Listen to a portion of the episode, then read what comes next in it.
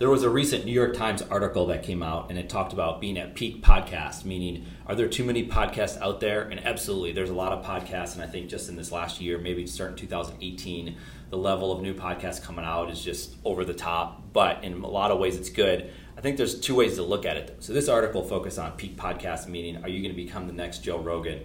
Um, and so, yeah, that, that, can someone become that? Absolutely. You know, give it a shot. Do what you can do and see what happens. You never know. There's going to be another Joe Rogan at some point. It might be you. But I think the idea is that for that part of podcasting, where you're going to create a podcast, you're going to create content, all of a sudden you're going to get all these advertisers and sponsors and all this other stuff, and you're going to raise a bunch of money through affiliate marketing. Again, it's not to say that it can't be done, but I don't think that's the reason we're talking about why someone would start a podcast.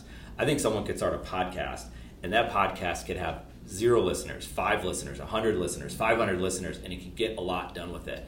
Because here's the thing you create that audio podcast, and then you can send that out individually to people that might be interested in hearing about it. And you don't have to send it out in the full form. It might be a 30 second clip is the thing that someone else needs to hear. I mean, we've done that at our company where we create our podcast and we create snippets of that podcast and we share that on social media we share it directly with people uh, or maybe we share the whole long form version of the podcast. Maybe it's 30 minutes or an hour or even an hour and a half uh, you know but it's more about getting your message out there in a unique way and there's so many other side effects that you can get in a positive way side effects that is with your podcast. One is just learning to be a better question asker being a better speaker uh, being more thoughtful in your conversations learning, right? So you, we get to talk to all these dynamic people on our podcast and we get to learn from what they have to say because we get to feel that real time. The listener is, is listening to it, but it's not real time. So just the things to remember that it's not all about uh, putting a podcast out there to get advertising. I mean, it could just be putting a podcast out there just to better yourself.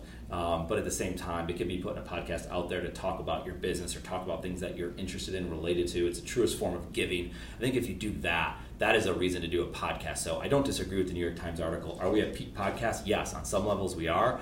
But on other levels, we're not even close to it. I think a business owner today, or a business leader, or a sales professional, or a young person in college, or a young person even in grade school could create a podcast, can do a lot with it that has nothing to do with making money in the podcast. It's taking that podcast and, and thinking about it in a way in, in different ways that can uh, create all sorts of opportunities for yourself. What are you going to do with those opportunities? Well, that's the things that you need to think through. But it's the ultimate uh, form of leverage right now, media, but in a genuine way. So you know you can use that word leverage in, in a lot of negative ways to try to get one over on somebody. But no, this is this is leverage in a positive way to help you uh, get better at whatever it is you're doing, help you make introductions with new people you otherwise would not have talked to, which is something we've done with our podcast. I mean, we wouldn't have talked to some of these people that have come on our podcast if we didn't have it. That is a form of leverage. But if we do it genuinely and have great conversations and learn, and maybe they learn something, they get something out of it, and we can help them out and there's no necessarily a transaction that's involved there. That is what we're talking about. That is a reason to create a podcast. It has nothing to do with becoming, say, the next Joe Rogan and getting a bunch of sponsorship. So, again, New York Times article, very good article for what they were specifically talking about,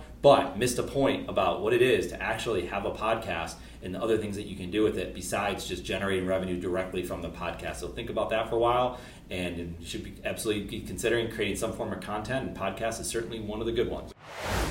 I'm Eric Kasimov, and for all of us here at KazSource, thank you for listening to Content Matterz. If you'd like to connect, you can find me on LinkedIn or Twitter. That's it for now.